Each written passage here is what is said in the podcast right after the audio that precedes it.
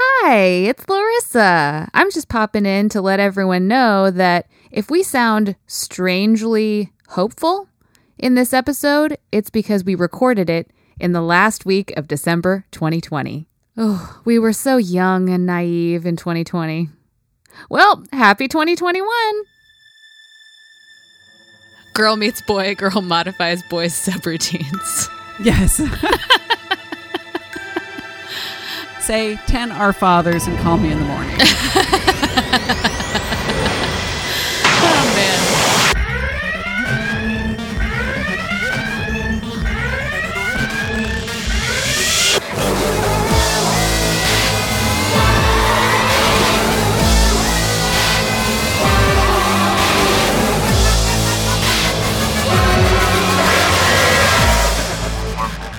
It's back.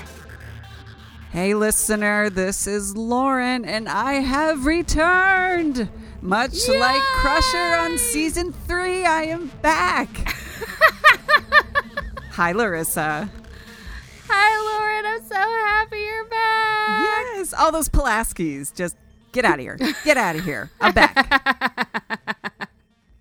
The OG's back. I was gonna say Ah. like Denise Crosby trying to figure out ways to get back on the show. I'm back, but I realized it's more appropriate for one of our Yeah. guest our guest stars that will pop in over and over again. Some I'm more of a crusher, I think. Yeah, you are a crusher. Yeah. The guests are like uh, James Cromwell, Yeah, who just shows up all over the place. and I think he just likes to wear a lot of prosthetics. You know what I mean? Or mustaches. Doesn't he have a mustache in that one? He he's always got mustaches or st- other things glued to his. but he works very well. We're always happy to have him. Yeah, we're always happy to have Zefram Cochrane back. yeah, so welcome guys to Into the Wormhole with Lauren and Larissa. Sorry, Hi. Larissa and Lauren. I'm out of practice. I mean, I am back from maternity leave. I had a baby. So you guys hopefully had some fun um, episodes with Larissa and some of her Star Trek fans. Uh, fellow fans, including her sister, and um, I had a lot of fun listening to them while I was on maternity leave, shore leave. Shore leave. Yeah, she was on Risa. Oh if God, if only. Uh, last place you want to take a baby, I feel like. Although you might make a baby there. Um, heyo. Yeah, that's that, that is the place you make the baby, not the place you bring the baby. As promised, I have my uh, Chateau Picard glass. Yay! Um, I I actually don't have wine, and so I filled it with a mule, which I think is very. by the way, it's like 11 a.m. It's not even noon yet, but um, you deserve it. I know. It hasn't been since the very first couple of episodes because we recorded those the same night. Uh, we Yeah. had some alcohol then, and then I stopped because of the pregnancy. And I made a vow before I left for maternity leave that I was going to have my Picard glass and have like a mimosa with you or something. Uh, so Yeah. so it became a mule, but at this point, I'll take anything. Yay! Which seems very like 2020, anyways, is to just be like, yeah, it's, 2020. it's 11 in the morning. Why not? The the theme of 2020 is at this point I'll take anything. Yeah, yeah. That's kind of like the weird thing about being a new mom or just a mom in 2020 is I feel like everyone's on the same plane as me where it's like Yeah. I'm still wearing my pajamas, I haven't combed my hair in 4 days. Hey, but that's everyone right now. yeah. Yeah. So, baby's doing fine, I'm doing fine and um I'm glad to be back. You had some really Yay! cool conversations about music therapy and representation of colonization in Star Trek. Listener, if you haven't heard those, go back a couple episodes, check them out. Uh, and now that I'm back, we're going to do something completely silly and maybe lowbrow and goofy, but that's because I'm back. So deal with it. Yeah, deal with it. Deal with it. To celebrate the new year, which by the time you are hearing this, uh it'll be 2021. We decided screw resolutions. Let's talk about guilty pleasures. Yay. because you know, watching watching that episode of Star Trek that you just love to watch but maybe isn't like the coolest one. or is maybe the one that like has definitely ended up on some worst episode list, Yeah. but you still want to watch it. It's it's kind of I, I like it. I feel like this kind of goes back to Star Trek self care. Yes, absolutely. Yeah. This is kind of this is kind of like that. and yeah. and in this case it's sort of the same but now it's like here's the episodes i may not admit to my fellow star trek fan right away that i enjoy you know yeah, yeah. Um, I am excited. we all we all need our vices right now i think that's what we communicated to each other earlier I mean, I'm not like I'm not diving deep into all my vices. I have quit some vices. oh really like what Well, I have like I haven't been really drinking very much over quarantine just cuz I just haven't wanted to. i couldn't know. drink because i was pregnant You can drink cuz you're pregnant. I just didn't want to drink. I I still like Christmas Day had a, a Bloody Mary. Oh You know? good good So I mean, I'm like, I am. Drink- it's not like I I'm. I wasn't like I need to quit drinking. I just was like I don't really want to drink. you're just not uh, taking like a flamingo inner tube and like jumping into a pool of whiskey is what you're saying yes, which is what a lot of people are doing. And you know, I'm not. I'm saying I understand. On that note, has someone made an enterprise pool float? Oh my god! Because that wouldn't be far off from those unicorn or flamingo inner tubes that are Right? almost like sculptural in nature. There are. I know that there are Starfleet uniform bathing suits. Yes, I've seen those. So there has to be.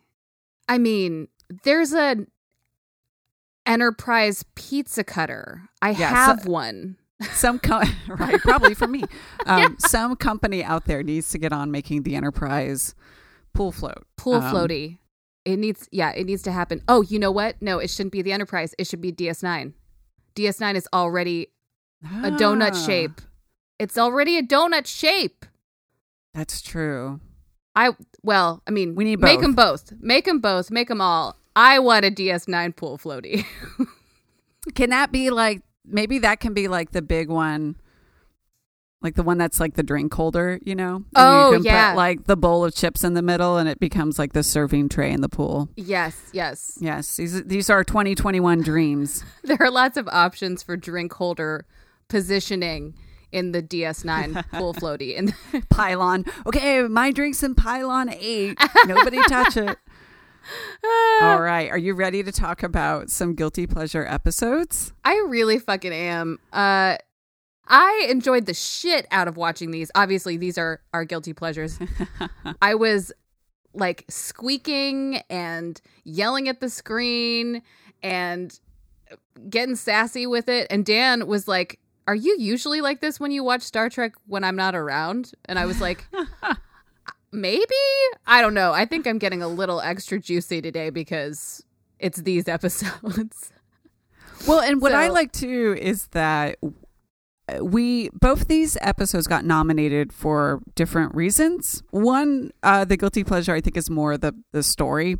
The other one is because, for me at least, the art direction. Like the story is just kind of like whatever you could take it or leave it. Um, and ironically, they or coincidentally, I should say, they have very similar names. Um, I chose uh, Next Generation Season One Haven uh, which which coincidentally is a is a Lwaxana and Deanna Troi episode, but we're not going to focus on that so much. I know you guys just got like a healthy dose of that with Larissa and her sister. But before we get into that, I want to mention what you picked because you picked uh, Voyager's New wait New Haven. No, what is it? Fairhaven. Fairhaven. yes, they go they go take a tour of Yale University in New Haven, Connecticut. The whiskey's already working.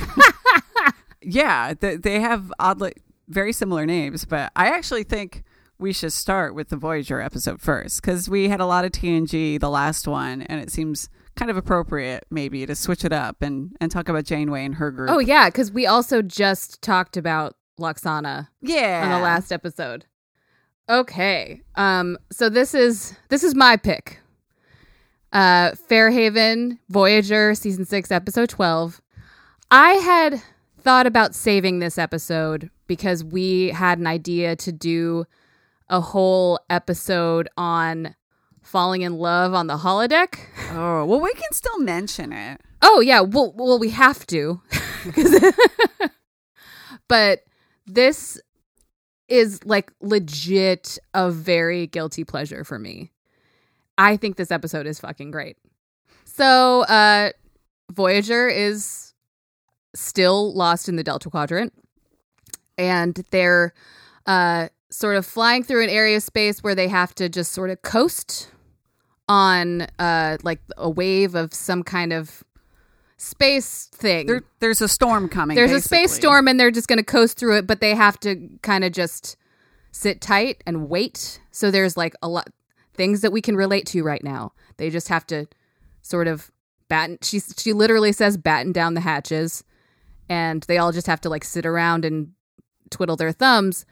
But instead of that, Tom and Harry have created this very exciting new holodeck program called Fairhaven, which is basically just hang out in a, a 19th century uh, Irish village. It's very like Disney. Like It's- if Disney had Ireland Land or Yes. Epcot. It feels Yes. um I think romanticized at best, at worst maybe a little, you know, non-PC. Oh yes, absolutely. It's it's absolutely. It's just it's supposed to be like idyllic, stereotypical Yes. Irish uh, Cliche. cliche, like fucking butterflies flying in the air and like a a, a pretty girl with with like nice rosy cheeks selling flowers on the cobblestone street and you know and it's whatever. like we're Catholic and we drink. We're Irish. Yeah. Yeah, so yeah. we'll definitely acknowledge that. Like it's Oh, not- absolutely. Like no, it's just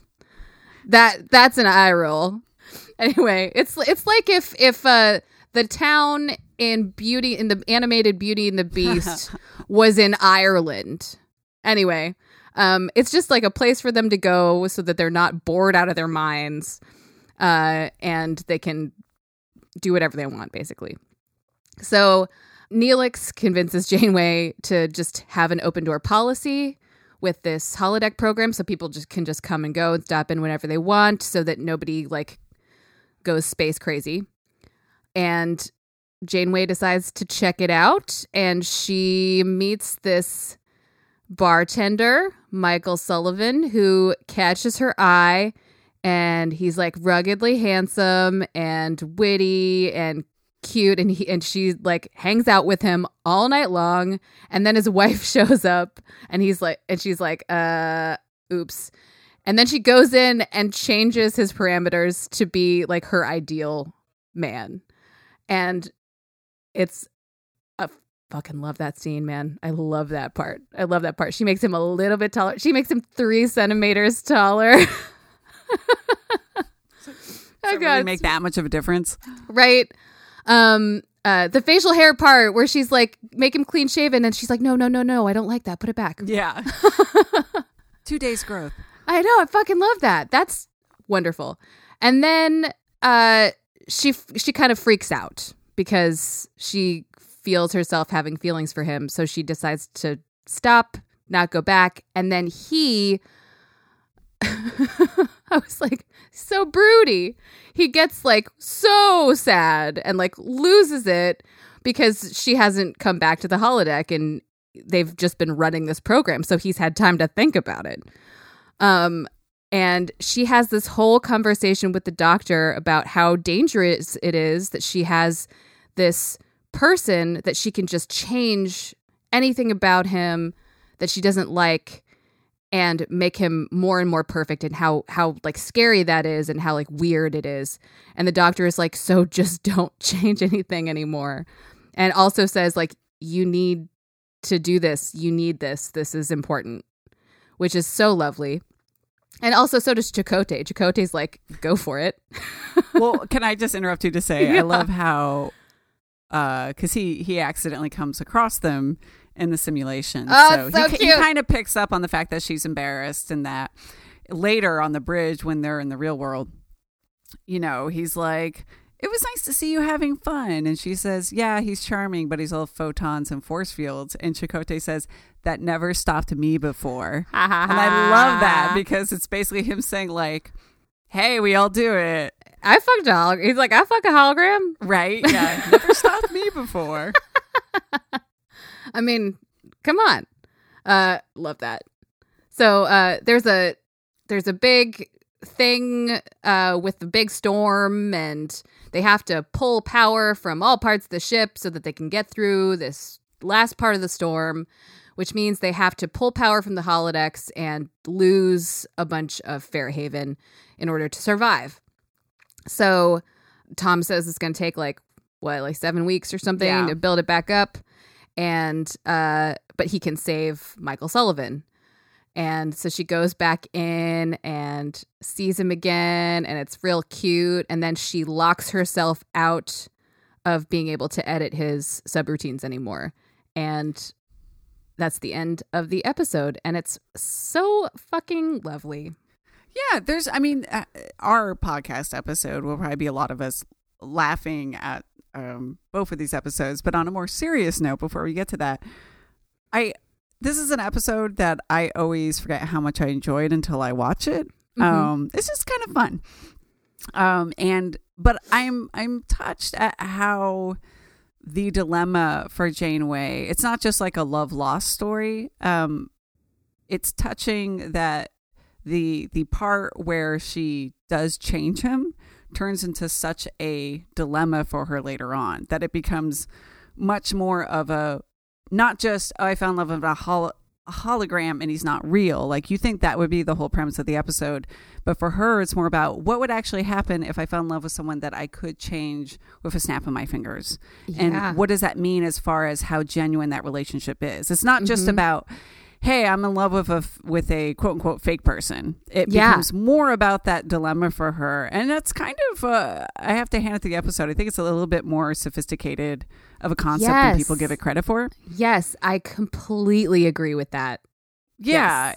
and, and it's really nice. You're talking about good friend moments. You know Chakotay is kind of talking to her in a more simplistic way about like it's so it's okay to do that behavior on the holodeck everyone does it and then yeah the relation the talk she has with the doctor later is much more about him saying everyone's your subordinate and we're going to be stuck here in a long time like Yeah. like you said larissa like she kind of needs to give herself permission to do this um, Yeah. for her sort of well-being um but Eh, yeah it's like she has very limited i love how he says like what? You're supposed to like you know just just you know sleep with the random passing alien now and then? Yeah, like Picard.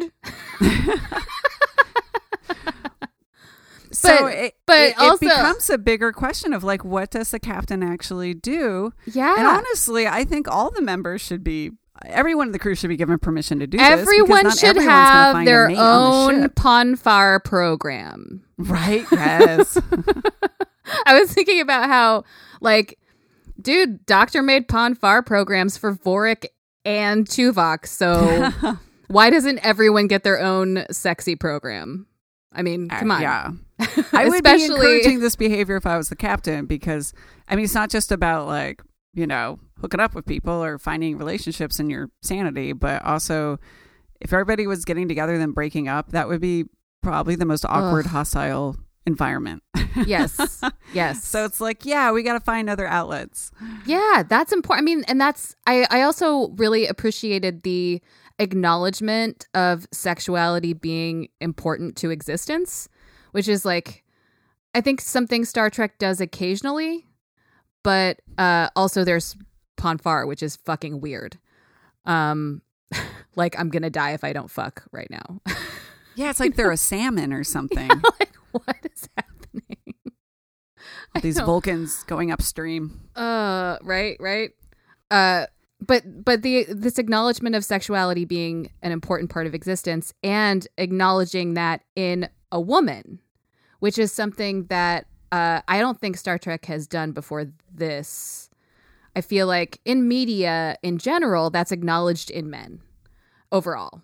You know it's acknowledged that like men need to spread their seed or whatever like you know that kind of shit. But like that's not really acknowledged in female characters in media much at all until recently you know until like the era of WAP. So so it's nice to see this episode that came out in the 90s or the or like 2000 maybe be like, "Hey, Janeway has been alone for like 6 years and she gets horny too. It's this is important and she's lonely." Like I literally have in my notes, ah she's lonely and horny."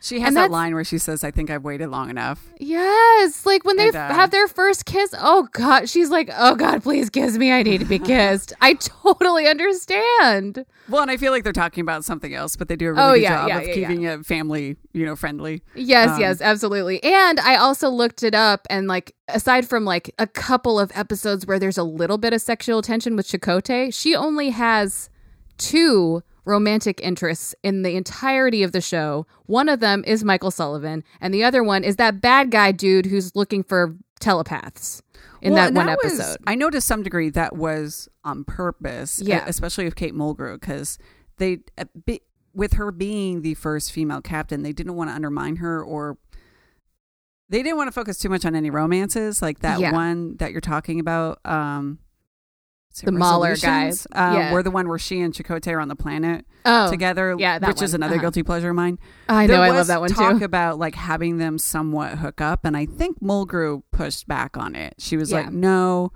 Um, so you only get like the the faintest of that possibility in that episode. But and I actually appreciate that, especially because of the the characters and the professional relationship. Like that makes sense. It makes sense to me um, that they wouldn't hook up. even when they're left to like basically die on this planet, I know, God. Oh, I mean, if they had been there for longer than they were, Yeah, they true, would have. True. They would have, but they're they're not there for very long. I guess. I mean, he makes a fucking bathtub. Like they've been there long enough for him to sculpt a bathtub. I forgot that he makes a bathtub. so Ah, Anyway, sorry. He, he builds her a fucking spa soaking tub. Like, this is what women want. Build us bathrooms. Give us incredible bathrooms. Like, I don't really fucking care what my bedroom is like. Give me a, an incredible bathroom. give me a soaker tub. Seriously. I want a steam shower. I want a big ass tub. This is this is like this is for real. I'm not kidding. I want double sinks. I want yeah, I want space in my bathroom. Um eucalyptus.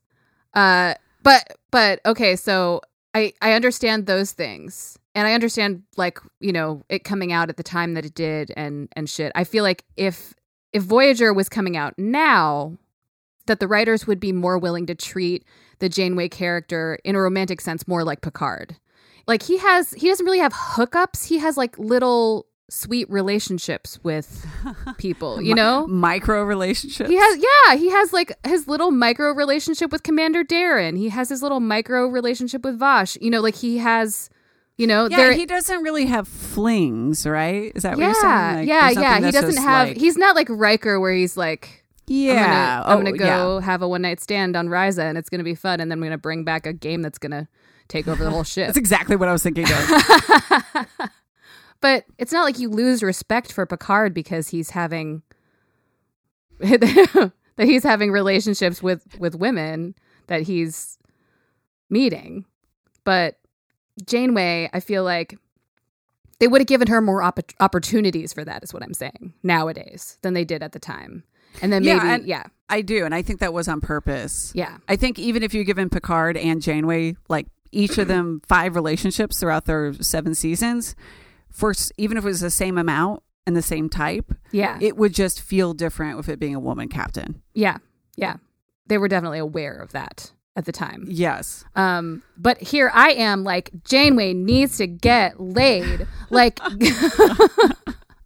I'm like, how? ru- And and it also like it makes it so apparent with the the way that they contrast her from the bridge to the holodeck again that it's so obvious how she has to you know keep her shit together because like how stressful of a situation is this? Like her ship is lost in the delta quadrant. It's going to take like 70 years to get home. She has no contact with starfleet. She's got to keep this whole shit running. And it's a lot. I mean she's got way more pressure on her than Picard ever did. She's really Yeah. holding everything together. Like she literally needs a break. Like she has to have one. And she thought she had someone waiting for her. And I think since I this is season six, by then, is it Mark? Was that the name Yeah, of the guy? Mark. Yeah, she finds out like Mark went, like moved on and got married. And she's like, Which oh. totally So makes sense. She's also kind of Yeah. dealing with the fact that she probably wouldn't have been in a relationship because she thought this guy was waiting for her and now it's not. and and she told and she also acknowledges that, that it makes sense and it's Yeah, yeah well, true. fine. Yeah, yeah. Um I think I think what's refreshing for me out of this story is that it you know you're talking about the portrayal of you know male and female captains is this seems to be a nice combination of uh emotional relationship which I think when you do get this for women at this time or in the past when it's a relationship it's more emotional or more like falling Yeah. in love yeah. um, whereas like men it might be more sexual Yeah. just sex based like Riker you were saying Yeah, more just but more I think physical in this and not case it's yeah. a nice combination of both emotional but but sexuality like you said like Yeah. they're totally acknowledging the fact that it's just been a long time since she's been touched you know Yes. like yes. she's just ready to get it on with this hologram guy and so i think they played nicely with the fact that it's both those components together Yes, I Yeah. I totally agree. I totally agree. Uh, because it also plays into her character as well that she's attracted to intelligence, um, and we see that in the only other romantic interest that's not Chakotay, that's not on the ship with that that guy, uh, the Mahler guy that yeah i forget that episode but i remember it happening that they're they're playing an, an intellectual game with each other. Um and that's attractive to her which i understand because i'm also attracted to intelligence. So that it it makes sense that like she would want that aspect in a lover. So cool. Get it. Get it. Well, and it's nice too because when that scene happens where she's adjusting everything from his, uh, you know, his intelligence level and his interest to the way he looks, mm-hmm. I was thinking, could you? First of all, I think it's refreshing that that scene in a lesser episode, it really could just be a random scene. Like, oh, Mhm. wouldn't it be fun if she goes in and makes him the perfect mate, and then it never, there's never a callback to it, but there is because that's but the that- whole point. that's the whole episode yeah. dilemma later on and her conflict is that I can always change this person and this is not reality. Yeah. That you can just change people. Um, so that's nice that there's actually more to that scene than just it being there. But I was thinking if you flipped this and it was Picard doing this to a female hologram, I was like, ooh, I don't think you can get away with that. I think don't know people if sort of cry foul. yeah yeah it's I mean, unless it's- unless that storyline actually did progress that way. But before I remembered that or that was revealed, I was thinking, I feel like you couldn't get away with this as well if Yeah, it was like I mean- Riker or Picard. not at the time definitely i feel like um the way that that gender was sort of set up at the time in the 90s and early 2000s um i think it would definitely have been a little bit weird for a, a man to be making the perfect I mean, it, it- it's delicate It- right yeah, right. it's delicate right. That's all like, I'm saying. like if, that, if if if it's picard and he's like give her this education like give her give her a master's degree Well, from caltech that's true. That's you true. know and and like make her a, a little bit more brunette or like give her red hair you know like and then and make then, her look uh, like Crusher. make her look like beverly Crusher, make her a doctor and then make her uh also know how to tap dance but but like if it's if it's those tra- because that that's was a really good point. if it's those traits and it's not like give her double d's you know Yes. then it's then it's a little different. Then it's like I'm looking for companionship. I'm not looking for a porn star. You know, I'm looking for someone who will uh, challenge me. I'm looking for someone who is interesting. you are right. On that level, it would be totally appropriate. Yeah, like I can see, I can like now imagine Picard being like, make her interested in in a like ethnomusicology, like An archaeology. like ma- yeah. make her interested in in like yeah archaeology You're right though. That does Yeah. that's a good point that I could I could totally see that happening. yeah That's the thing I think that that makes it for me is like when she's like make him more provocative. Yeah, like curious she- about yeah, the world. Yeah, that that part I was like, "Ooh, you're getting in there, Janeway." I was like, "I feel that." So, uh, if you feel like we're ready to move on with this episode, um, we're talking about some of the things we like about the concepts and the story, but also with it being a guilty pleasure, it can't be a guilty pleasure. I feel like unless we recognize that there are some weaker points to it. Um, yeah. So I'm really curious to talk to you about like we recognize that this isn't maybe the best episode. What are some of the things that we know make it a subpar episode for Star Trek? Oh God. Uh, well, I mean, let's just, as we acknowledged earlier, the poor representation of Irish culture. Yeah. It's uh, it's just so simplistic, and it's so you're like like we said earlier, it's so Disneyfied. Uh, yes. it's like whatever. The only the only thing I saw uh, that felt in the least bit authentic was the music in that dancing scene and the instruments used in that dancing scene. Those all were quite authentically Irish, uh, traditionally Irish. Aside from that, it was like, yeah, yeah, I, you know what it makes me think about is how, I mean, in America, we celebrate St. Patrick's Day the way we celebrate Cinco de Mayo, yeah, which is very much like surface level acknowledgement of another culture. uh, reason to get drunk. And I think with this episode, because I'm not going to say all, but because most Irish people, I think we could say, are historically, you know, whoa, hit my microphone, um, Caucasian, you know, England, Anglo-Saxon. Um, yeah, because it's of the not it's part not of the as world. Yeah. apparent of the simpli- simplification. It's not as apparent as like again a Cinco de Mayo um, with Mexico or other um, cultures that might we might you know think of a minority race or something like that. or like Um, Chakotay. Yes, or Native American. Uh, that's another good example. Yeah. Uh, so I think sometimes the I think that what that's what lends itself to the romanticizing of Yeah, yeah, the Irish, uh, you know, culture, um, especially in America. Um, yeah. it's a little, it's yeah. a little cringeworthy. I, it's not like I don't want to go so far and say it's super offensive. I mean, it's not like Code of Honor where it's like, oh my god, Yeah, and also because the portrayal, I mean, is is that they're trying Tom and Harry are trying to create an idyllic place to hang out so that they're distracted from the horrible shit they have to deal with every day. And the fact that that they chose to make it uh 1800s Ireland is is like they chose that because they wanted it to be a Disney movie, basically. You know, they chose that because they wanted it to be brave.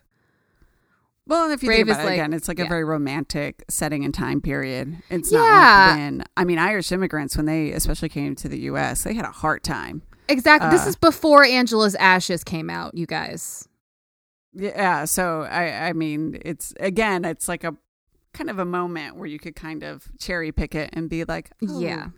let's do this. It's so picturesque. and- Yeah, exactly. Exactly. I guess what I mean is like they're they're uh because it's it's an escape, they're not going to Yeah. acknowledge they're not going to acknowledge the uh like the the potato famine. I almost said the tomato famine. Well, and it's very uh, and and not only for like uh, Tom Paris's interpretation, but just for you know Star Trek and TV. Yes. Um, yes. You know, I mean, it's like all like there's a mention of leprechauns. There's Danny Boy. Right. Um, yes. There's yes. God. What else? Oh, I think his name is Seamus. It's like literally the His first name person is Tom Seamus. talks to, and I, His- I wrote down in my notes like, why did Tom even create this character? it seems Uh, like he's really yeah. kind of annoying Tom. But he talks about being like thrown out by his wife and needing a. Sh- There's something about it. Yeah. that just Yeah. Needing a couple very- shillings to buy a pint. Yes, it's like Yeah. there's drinking, there's arm wrestling, there's Yeah. oh my wife is a yeah you won't Yeah. meet a better lass, but yeah, yeah. she threw me yeah. out, and it just seems like there's a lot of um like you said, it's it makes your eyes roll. Yeah, Yeah, it's so just like definitely one of the faults of this episode. it's American culture taking like any foreign culture and like boiling it down and making it as simple as it's like fucking Mario and Luigi. You know what I mean? but but but it is, Yeah. you know. It's it's like that's not how Italian people talk. you, come on. We do that with every we, we do we do that with everything. We do that with Canada. We do that with everything. Um also PS uh the actor that plays Seamus is Batai from The Inner Light. oh yeah, It, I had one of those moments that I have on a regular basis where I'm like, do I know this actor from Star Trek or do I know this actor from acting? it turns out I know this actor from Star Trek, from another Star Trek. and we found out um the bartender that Janeway falls in love with Sullivan, right? Michael Sullivan. Uh, I looked him up very briefly. I don't remember his name. He's actually Irish. Um, he's Yeah, he had the actor, only good accent. nice. and uh, he's been on Game of Thrones. I can't tell you what actor on Game of Thrones he's been in, but I looked it up really quickly. He's one of the earlier seasons. He has, you know, more than one episode that he's in. He just doesn't show up for five minutes. But, you know, I thought, like, dude, that's pretty legit. Um, Yeah. and I feel like it's almost like Game of Thrones is the new next generation where everyone's been on it at some point. Yeah. Yeah. We already know Bashir was on it. Um, I know not y'all, I've never seen Game of Thrones. I have, and I still can't uh, tell you what's going on. But It's just it seems like a lot of work. You guys, I just that's all I'm going to say. Game of Thrones seems like a lot of work. So, yeah, the the Irish representation not so great. Not not so great. Not so great. I think the reason why this maybe isn't as successful of a Star Trek episode is just in the grand scheme of things, it just doesn't feel very Star Trek. Mm. Uh, you know, it it takes place 100% on the holodeck, and you know, although sometimes that does work, it might also be like the uh, Q and Sherlock, um, not Sherlock, um, Sherwood Forest. writing, yeah, uh, Robin Hood. I, I, was- I almost started to say Hood? Pe- Yeah. Peter Pan. um, but it's kind of like there's viewers are sometimes going to like it when Star Trek takes a, a step into a different lane, and sometimes they're not. You know, yeah, yeah. and but that again, that's not me acknowledging that this is an amazing episode and that it's a matter of taste. It's like no, I could recognize this is not the strongest Star Trek episode, Yeah. but I think some of it is just um, you know, like I'm I'm actually I'm not a big fan of of of uh, time travel in Star Trek. That's Yeah. nothing against the episode. That's just my personal taste. yeah. Um, but in this case, I do acknowledge that I'm like, yeah, th- this episode's got some fun things about it, but Yeah, it's not going yeah. to be the first episode I recommend to somebody. Oh, absolutely. But I Yeah. also wouldn't say skip it. Yeah, yeah, Yeah. I, I would say skip Spirit, folks. Yeah, skip Spirit Folk. Don't skip Fair Haven. I think this is a fun episode for Janeway. Yeah, she's so cute in this That's- episode. she's adorable. The pull quote for this episode, like if they had a quote box, Yeah. fucking lovely, Larissa Fucking Maestro. lovely. for real, for real. Oh, I had a thing I was gonna say and now I forgot what it was. Oh, I'm sorry. Oh, I remember. I remember. Oh, This Irish representation does not seem as bad to me as Up the Oh. Long Ladder. Oh yes, that's true. the The review I did read did point that out too. They said it's it's definitely better than Up the Long Ladder in TNG. But yeah, that episode's bad. yeah, that it's- one it's like they're all dirty drunks Ugh. who, who are just like, and the women are loud and just Yeah. constantly looking for a good man. Ugh. That episode's awful. yes. I hate that episode so much. Uh anyway, yeah, that's my guilty pleasure pick. All right. So my guilty pleasure pick. Oh my god, Lauren. So I never watch ep- the first season of Oh, TNG. I never go back on purpose and watch season 1. So this was a fucking treat. I was the whole time I was like, "Oh my god. Oh my god. Oh my god." yes. Yes, I think uh, you know we talk a lot about season one, and obviously in the Star Trek fandom universe, season one gets discussed a lot about not only TNG, probably all the you know shows shows in the franchise. Um, but if you want a what I think is a fun episode to go back and check out season one, uh, Haven is definitely the way to go. Uh, Yes. it- because for me, the story, it's like, eh, who cares about the story, which I'll talk about in a little bit. Um, for me, the art direction of this, it's a feast for the eyes. There is some season one action going on. There is some 80s action going on, and it's just there's 80s just so many moments. action. Yeah, it's like Yes. nonstop visual feast for just how ridiculous season one was. Yeah. Yeah, in a good way. hmm Um, so, and I actually forget what episode this is. I know it's season one, but Um, on that in your notes? Netflix, because of the way they do the numbering, it's it's episode ten. On the Okay. internet, they say it's episode eleven. it's in there somewhere. It's around episode ten or eleven. All right, I'm going to do my summary. Yeah. Uh, even though I, I just finished my mule, so hopefully I'm okay. um, but uh, yeah, basically all you need to know is that uh, it turns out Troi was betrothed uh, to a son of a, you know, friends of the family years ago through her father. And now we fast forward, and the family and her betrothed, her fiance, are coming on the ship to have the marriage happen. And Wyatt, the guy she's supposed to marry, is surprised to find that Troi is Troi because he thinks she's going to be somebody else, this woman that he has uh, dreamed of his whole life. And so he just assumes that since Troi is half betazoid, that it must be his fiance. We later find out there is a ship that is headed over to the planet where they are at. Um, and the aliens on the planet are like, hey, this ship is full of a bunch of aliens that have this really lethal virus. You can't let them on. They're Tarellians, right? Trillions. Yeah, they're like, keep the Tarellians away. We're part of the Federation. You have to protect us. Yeah. Um, so that's kind of the B story.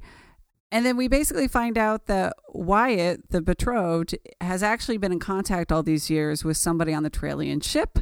And he decides, as a doctor, that he is going to uh, go over there, not only to be with the woman that he's been having this contact with all his life, but to hopefully cure them. And thus, Troi does not get married to him. The end. Da, da, da. Also, it's Riker is very important to point out that this is uh, Lwaxana Troi's first episode. Yes. So, if there are story highlights, it really is the fact that this is the first uh, episode of Lwaxana Troi. Oh yeah, this is the first time you see Lwaxana and the first time you see Mr. Homn. Yeah. Then on top of that, every other cut, I was like, what the fuck? What the fuck? What the fuck? Yes. I mean, it really is just like nonstop. Like, oh man. And so, not only like Star Trek, Star Trek kind of cheesy tropes, but just like sci-fi ones in general. Yeah. Uh, like you know just oh the costume design weird things i feel like we're gonna have to go through like a laundry list of just Oh yeah. maybe, yeah. maybe the visuals and then go from there Uh, I I have to. I'll have to bring up the whole Tarellian ship. We have to talk about their. i call it the lisa ship. frank mood ring ship Oh my god, it really is so Lisa Frank. I love it. I love it. I love that like all the screens on their bridge are just like they basically just look like lava lamps. Even even this even stuff on the Enterprise like that the ones the scene in the uh holodeck with Riker. Yes. I love I was like this set is awesome. yes. So oh my gosh. Okay so where do we start? Yeah, there's- there's so we go from the beginning first of all uh, something you and i both loved was we see Riker very like yeah. And he's enjoying these two women in metallic togas that are playing heart music. And then we find out that they're like 10 inches tall and it's a projection you know Yeah, tiny holograms. this is spotify in the future um yeah but i love how he's looking at it he's like yeah heart ladies I was like what the fuck is happening right now? that to me felt very sci-fi Yeah, yeah, it really Yes. did. It really did. I wonder And- why we like never see that again. We have another good moment in the beginning where the um, the wedding gift, the bonding gift that is sent before the family comes on board of the betrothed um, man is a a box that has a man's silver face that is it feels like something out of Pee-wee's Playhouse, right? Yes, it Like really when does. Phil Hartman was in there. Yeah. But it's a silver, yeah. It's Slash that it's- that one episode with Lwaxana and Alexander on the holodeck. Oh, that's right. It feels Yeah. like that too. That felt very high tech compared Yeah. to this. Yeah. But uh and it makes this announcement, and it's Armin Shimerman. It's, I it's know. Quark. It's Quark before he was Quark. It's his And- very first Star Trek appearance. It's ridiculous. Ah, when the jewels pop out yes. and everyone's like, "Oh my god." I know Tasha's like, oh my god, fucking Jules. I've been surrounded by rape gangs. Finally, I know. And it's but she's like freaked out and then she's like, "Wow." And it's all just like plastic costume jewelry. Uh, exactly. um I do miss this Deanna look. Oh, I- it's season I one, Troi. Loved this. Um I'm pretty sure Marina Sirtis hated this. I think she did. Yeah. Yeah. They worked in season two. They had a different uh, costume designer come in, Yeah. and she worked a lot with um, Marina Sirtis to like work on Troi's look. So yeah, Yeah. this one she's got the the kind of interesting season one jumpsuit, um, but Yeah. she also has like the elaborate beaded hair. Yes, yes, the big like bun with like the jewels like sewn into her weave, Yeah, and then the the belt, the like V-shaped belt thing. It's very fancy. It's very formal. It feels very elaborate compared to what she turned into. Yeah, that like she it's fussy. It's fussy. it's very fussy. It feels like a lot of work. Did you um, notice, by the way, that Lwaxana midway through the episode has like the same beaded hair? It's Yeah. slightly different, but it's like woven in there. I thought that was interesting. They were trying to make it like a betazoid thing. Yeah, yeah, yeah, yeah, yeah. I love seeing this beginning of Lwaxana's like over the top costuming, even though everyone's pretty much wearing the same outfit the whole episode. In later episodes, you'd see Lwaxana change clothes several times throughout an episode and have different costumes. But this is like, I mean, this costume is excellent. It's so over the top. It's so Mhm. bright. The It's super low back. Um, Yes. that she that she has the really bright like pink and red eyeshadow, um, the the like all the stuff woven into her hair. It's just excellent. Dan was like, "Is that Moira Rose from Schitt's Creek?" and I was like, "Oh my god, is Lwaxana Troi the OG Moira Rose?" Yes, she is. they have the same totally the same vibe with like the wearing the all the bonkers shit, the like weird way of of uh, communicating. All of it's I was like that is astute. well, and I have to say here that Lwaxana obviously has had very loud outfits throughout the whole time she's existed in the franchise. But what I love is that this being her first episode, and especially being not only 1987, but you know, Majel Roddenberry was a you know an older woman Yeah. in Hollywood, and I would say she reminds me of like my aunts. Like she's very broad shouldered. Like she Mhm. isn't that kind of um stereotypical beautiful yeah. woman.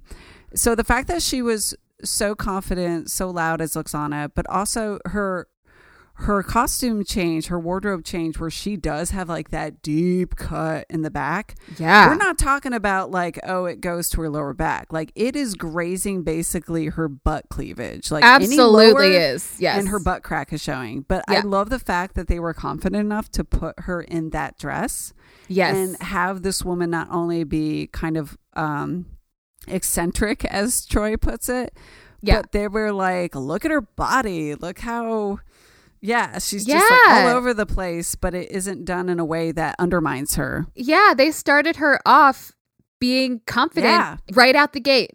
They didn't have to develop that. They were like, she is going to wear some sexy shit. She is fierce. Yes, she wears whatever the fuck she wants. She says whatever the fuck she wants. She does whatever the fuck she wants all the time from Her the very yeah. beginning. I was gonna say her first scene is great because. I mean Troi just gives uh, Picard the warning like my mother's a little eccentric, and then she comes. First of all, I love it. Like she comes on board the uh, the the you know the transporter. Is that what Yeah. I'm thinking? Yes. And she's backwards and she's has her arms out like she can't see. She's just like, where did everybody go? And she's like, oh, I hate it when it happens. And then immediately, uh, I wrote down this line. I loved it so much. She, um, she's like, "Oh, you must be the captain," and he goes, "Oh, that must be that you know Betazoid ability." And she says, "Oh, that wasn't telepathy. That was just common sense." Like that, and she's just like, "Snap, snap, snap, snap," Yeah. saying all the things. That's such a Lwaxana Troi yes. moment and it's it's literally in like the first minute we get her um and i love it it just it says so much about her Yeah, Boom. yeah. It lays the groundwork for Luxon. That's why, like, watching this episode, it doesn't feel like it's her first episode because the groundwork for her character was laid so well. Fucking wonderful. Also, P.S. Having Picard carry her very heavy bag, uh, joke that was uh that was fucking lovely. S- Skinny little Patrick Stewart trying to lift this enormous copper colored suitcase. Ugh. And then what's what's his name? What's the guy that plays Mr. Holmes' name? Ugh. i forget his name i'm just always like you know lurch from the addams family Yeah. Uh Carel Struycken. He's just so fucking funny in this episode. I mean, he's always funny, but like this, he is so fucking funny in this episode. when he just like picks it up like no problem after Patrick Stewart's been like struggling with it. Just excellent. Ugh, every every moment of Lwaxana Troi in this episode, I'm just like, yes, yes, yes, yes, yes.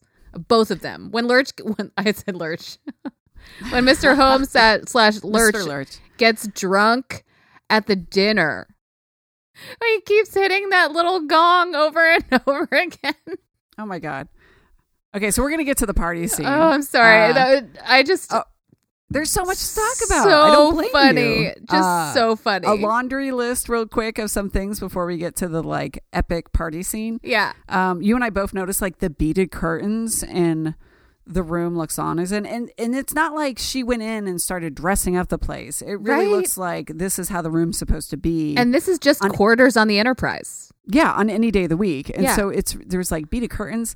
I love when Patrick Stewart, you know, as Picard steps out of the room, he goes into a hallway where there's that like season one weird 80s wall treatment wallpaper Yeah. that looks it looks like it's the side of a outdated um, disposable soft drink cup if that makes Yeah. any sense Yes, I Um, totally am with yes. you. I'm with you. and then there's this whole episode if you look there's just like weird fake plants like crusher has a scene in sick bay where there's like a weird fake plant there's just so many plants apparently on the enterprise season one Yeah, very much more like a hotel lobby situation. Yeah Yeah. um Yeah. the party Oh god, the party you. Okay. First of all, it's in this banquet hall, which, if I remember correctly, you see this sort of um, event space, I'm going to call it, only one other time in season one, and then it's never used again. But it's Yeah. like their hotel banquet room Yes. on the Enterprise. Yes, this is And the- before Ten Forward existed. This is because this is before yes. Whoopi. So, and they created Ten Forward for Whoopi. So, in later seasons, uh, an, a, a scene like this would have happened in Ten Forward, but we don't have that set yet.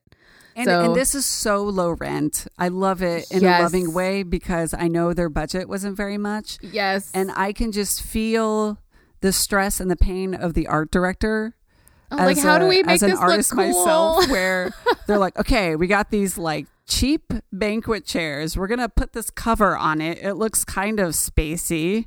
Yeah, and it's just like you can tell they just had you know like the same tables that they were using from catering that craft service had. It's like well get those. Those are fine. They have like purple plastic dishware and forks and knives and Yes, plastic wine like did you notice that yes, I did. I was like, are these disposable? it, it really looks like the like the like a spring summer picnic melamine dishware they would have at Target. Yes, it really rack. does. It really does. Yeah. Yeah, but they were like, this kind of looks futuristic. Okay, Yeah, like, put and there. Lwaxana's plant pet is like a, a strand Yes. from Michael's. Yes, you know? exactly. We got to talk about that plant. At one point, Lwaxana Troi has a plant around her. I mean, it literally is a fake vine, like one you would find if you went to Michael's or Joanne's Fabrics, and it was like a fake plant. Yeah, that's Yeah. like ivy. It's like basically a piece of wire with like plastic encasing it and then, you know, fake leaves coming out of it. And they just have it like wrapped around her arm and like they basically made it into a puppet. It's a Um, reverse yeah. shot. I'm pretty sure, Oh. which, which means. Yeah, it, Yeah, at one so point like, somebody pulled it back and then they- yeah. uh, Wyatt's mom's arm, and I'm pretty sure it's a reverse shot where they just pulled it and then Mhm. they, you know, played it in reverse in the episode, and so it looks like it's crawling on her. Oh God, I love it. I- But like that's what they it. did. They were like, "We're just gonna we have this piece of fake plant. Sure, it's a space pet." yeah, and like this is this is a there's no reason for this other than she's fighting. They're fighting with each other, so it's it's not like they yes, this doesn't this isn't like super important. But it's hilarious. It is hilarious. And all of this stuff is happening at the same time like this is happening at the same time that mr homn is getting wasted and smashing that tiny gong over and over again and data is just standing there Which staring at everyone through the franchise, which I love. That little gong it Ugh, comes back. i love it i love it so much it's Uh, So Tasha, by the way, uh, honorable mention for uh, Tasha Yar's hair. yes Did you notice it? I did excellent. Can this I do like that with my formal hair? Can I? It is. Do you think I can make my hair? I mean, this is like a. I think What you can is pull this? it off. Is this a a lot of hairspray? Is this Yes, mousse? that, this is a product uh, hair dryer situation. ah, you gotta dry it. You gotta. You Yeah, gotta- yeah. Yeah, you gotta sculpt that shit on your head. But she has like her Tasha dress hair on. and it is Yes, but it is like some Cyndi Lauper 80s shit 80s shit. Yes, it is like high. It is high on her head. It is. It is like Flock of seagulls. yes, flock of seagulls or or like Madonna. Yes. You know, like this like short haircut but like fluffed up was a big deal in the 80s. her bangs are like a wave. Like there should be Yes. little surfers just like riding her fluffed up bangs. That's what it looks like. 80s hair is my favorite. Speaking of hair, Wyatt. His hair is Barry Gibb hair. That is that is some. Bee Gees hair. It's it's very late 80s, early 90s. It's like Gibb hair and, and pre what uh, my friends and I called floppy yeah. floppy 90s hero hair, which Yeah. is like every animated Disney character almost had the Yes. same haircut of it being kind of just slightly floppy, but not as poofy as the 80s. Yes, yes, Prince Eric from The Little Mermaid. Yes. I need to talk to you about Data though, because one of the Oh best moments God. of this episode is Data, who's observing the bickering families, and then has that great line of like, "Would you please continue the petty bickering?" After Oh my God. that's what Troi calls it as she Fucking runs out of the room. hilarious. Um, season one Data is very interesting. Mm. And I have often wondered: Is this? It has to be somewhat of a of a writer thing because Yeah. Because obviously Brent Spiner isn't control of the actual lines or the notes in the script. Like, you know, it's not just how he's acting it. But I feel like season one data sometimes shows emotion. Oh, absolutely. Yeah. Okay. And this is Um, one of those moments where he seems genuinely excited, not just curious, Yeah. but like excited to be witnessing this. And I'm thinking, like, that's not data. And it's Yeah. later where they finally honed in on data's character and really understood how he should be played. Yeah. Uh, one example of this would be when he's standing in the party and he's got this weird, sort of creepy, tiny smile on his face. Yeah, yeah. Like Yeah. in general, throughout Yeah. the whole season one, he just has moments where he reacts in a way where it, it does come off as um, emotional because he's fascinated or he's Yes, absolutely. getting so, excited about what he's witnessing. And yeah. it's like, uh, yeah, and you can tell it's just like, oh, this is not.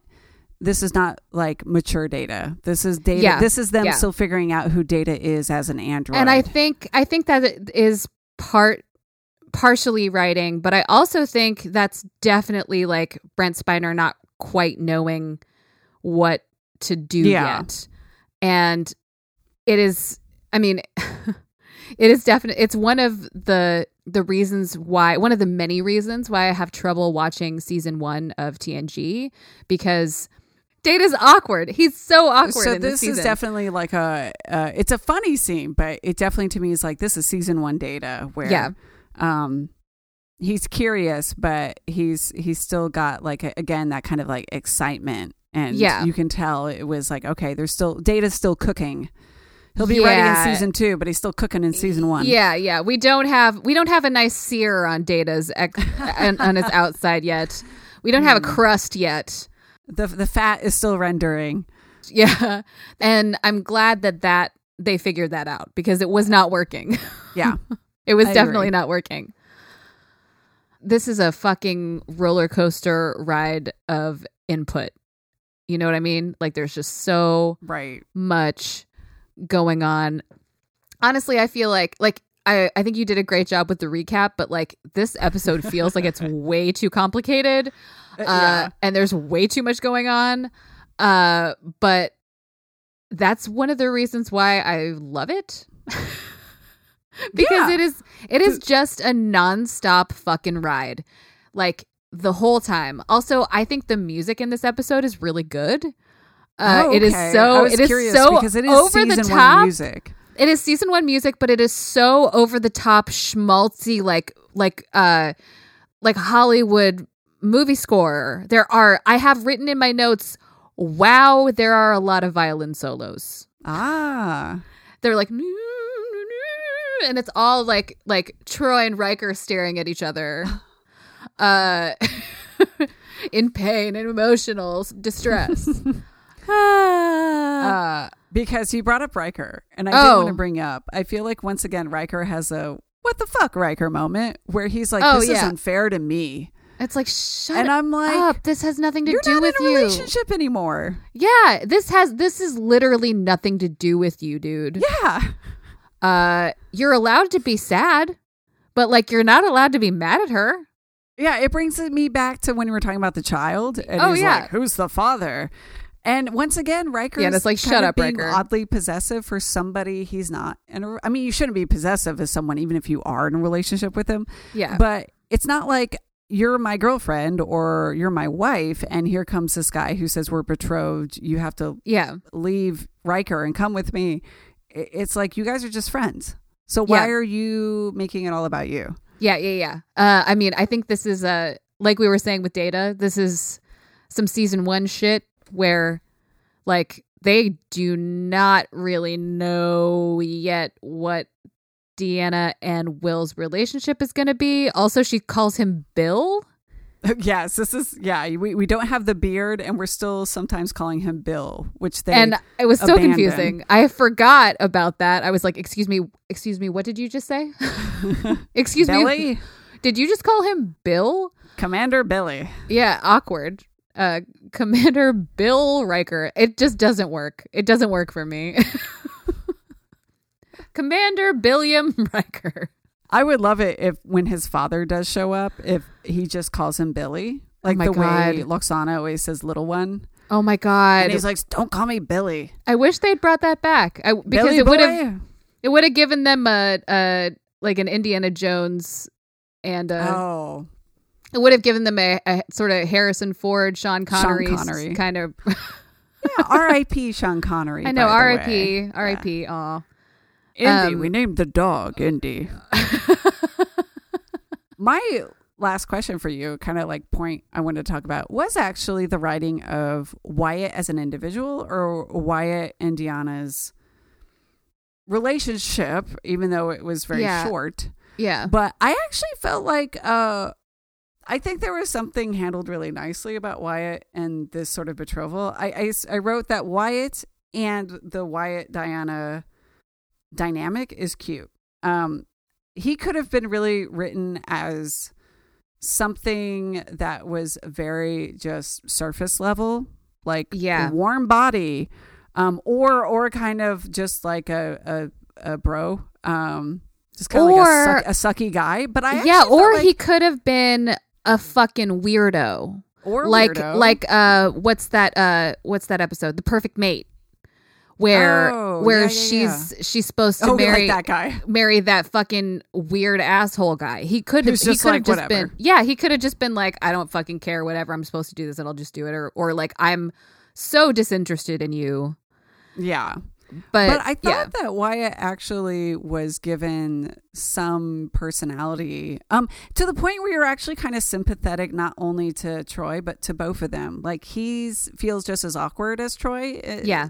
to me, and I thought that was kind of nice to see, especially in 1987. Yeah, I will say that like I would have preferred if both of them were like I don't want to do this. I would have preferred if like he showed her these pictures of this woman and and had been like I feel like I have to find her. Can you help me? Mm. And for her to be like, "Yeah, let's fucking figure this out." Like I'm a I'm I'm literally a psychologist. You're a doctor. Let's figure out what the fuck is going on and then the whole thing happens. You know what I mean? Like That I would be the new version. That would be the new version. behind their parents' back. yes. they're actually trying to track the woman down and and to their parents they're acting like yeah everything's fine Yeah. we're ready for the big Yeah. day but they're Yeah. like okay we have we have three days we got to track her down Yes, yes, because I mean, now an arranged marriage, I mean, that's we'd be like no. it still happens It does still It's- yeah. happen, but I feel like uh now on Star Trek with especially uh an alien like the betazoids Yeah. which seem they seem so modern and uh progressive, like it does it does seem like this seems like a season 1 shit where they were like, "Oh yeah, yeah, arranged marriage, sure." They're not really thinking too hard about what the betazoids are going to become. well and also it runs into problems because wyatt is human his parents are human like what what was the problem with making them betazoid? Like did they run out of contacts? Yeah it's just like everyone who's actually for this is human so Why like why didn't they just make them make them all betazoid? Like why didn't Yeah. they I don't understand why they're human. That doesn't make any sense at all. Yeah, like if the Miller family was a Betazoid family Yeah. and Deanna's father thought, here's my best Betazoid friend, and this is a Betazoid ritual that would actually mean something. I'm going to go through with it, even though I'm human. That would make a little more sense. Yeah, I don't understand. I don't understand. Yeah, yeah, yeah. No, Yeah. no, no, no. Yeah. Uh, whatever. It's season one. Um, right? whatever. Whatever. Season one, am I right? exactly. Season one. Am I right? Over and over and over, so many times. Uh, this episode is really fucking fun. I really enjoyed it. Uh, Yes. even though, like we said, there are some problems with some character things and some things that make no sense. And uh, it's season one and it's weird. Uh, it is so entertaining. Like the the production design and the art direction are so much fucking fun. Yes. If, Uh, if you want to see, if you want to see a season one episode that sort of encompasses what season one was kind of about, as Yeah. far as just the visual feast again of season one production, the season one music, Yeah. um, some great character moments like Lwaxana Troi season one. The story, the overall story itself is sort of like meh. You know, that's why this Yeah. isn't really going to get high marks in as as far as Star Trek episode ranking. yeah. Who cares? Uh, yeah, the episode's just kind of like whatever. It it is the base the the base level of what you need for an episode, but wow, what a yeah, what a Yeah. visual treat. It is such a treat. It really is. It feels like a treat. It feels like candy. Yeah, Star Trek Yeah, candy. It's, it it's does feel like candy when it comes to that. So um Uh, yesterday I I texted Lauren after after we were we had both chosen our episodes and watched them and stuff. I texted Lauren, "Give me a lactate and bring on the cheese." which I was hoping that would come back yeah. in the episode. I'm like, I hope she says that. That was good. but yes, it is so again, it is so cheesy for Star Trek, for sci-fi. That's why you want to watch this episode as a guilty pleasure. Yeah, I love cheesy shit, you guys. I love it. Give me it. Give me it. All the cheese. uh what's your what's y'all's favorite guilty pleasure Trek episode? I would love to know what other people would choose for this kind of thing. I'll even take it further. If you guys on Instagram, Into the Wormhole podcast, if you go ahead and direct message or post uh, on one of our, or comment on one of our posts about what your guilty pleasure episode is, it might even be fun to take some of your guilty pleasure episodes watch them and then do a podcast episode about them. I love that. Yeah. I'm totally down. Hey, people that we already know, send us your gu- Right. send us your guilty pleasure uh, Star Trek episodes. I really want to know. DJ, if you're listening to this, we'd love to know what your wife would would suggest Oh as a guilty pleasure. I want to know. I want to know. I really, I Amanda, really do. my brother, Yeah. same thing. What's your guilty pleasure? Tell us. Is it Enterprise? oh, Let us know on Instagram at into the wormhole dot podcast. all right. Well, I think we got to wrap up. I can hear I can hear my baby crying. Oh, I mean, no. someone's watching the baby. I'm not just No, like, the baby is my alone. baby in the room next door, unattended. Lauren just handed the baby an iPad and was like, "You got this, right? You're good." uh, hi, happy New Year, everybody. Um, we're finally out of this terrible year. Um, hopefully, this next year is better than 2020 was. I'm so excited that Lauren is back. Uh, and we're gonna have some super fun episodes coming for you in 2021. So, yay! Yay! I'm excited to be back. Yay! Lauren's back. Everything's gonna be fine. the, there's a vaccine. The 2021 uh, motto: Everything is going to be fine. we'll see. We'll see. I know, I know. Wishful thinking, but Oh God! we'll cross your see. fingers. Right. Okay. Find us in the collective at intothewormhole.show, on Instagram at intothewormhole.podcast. Into the Wormhole is brought to you by We Own This Town. Harry. Harry. Harry, Harry. Harry. Why?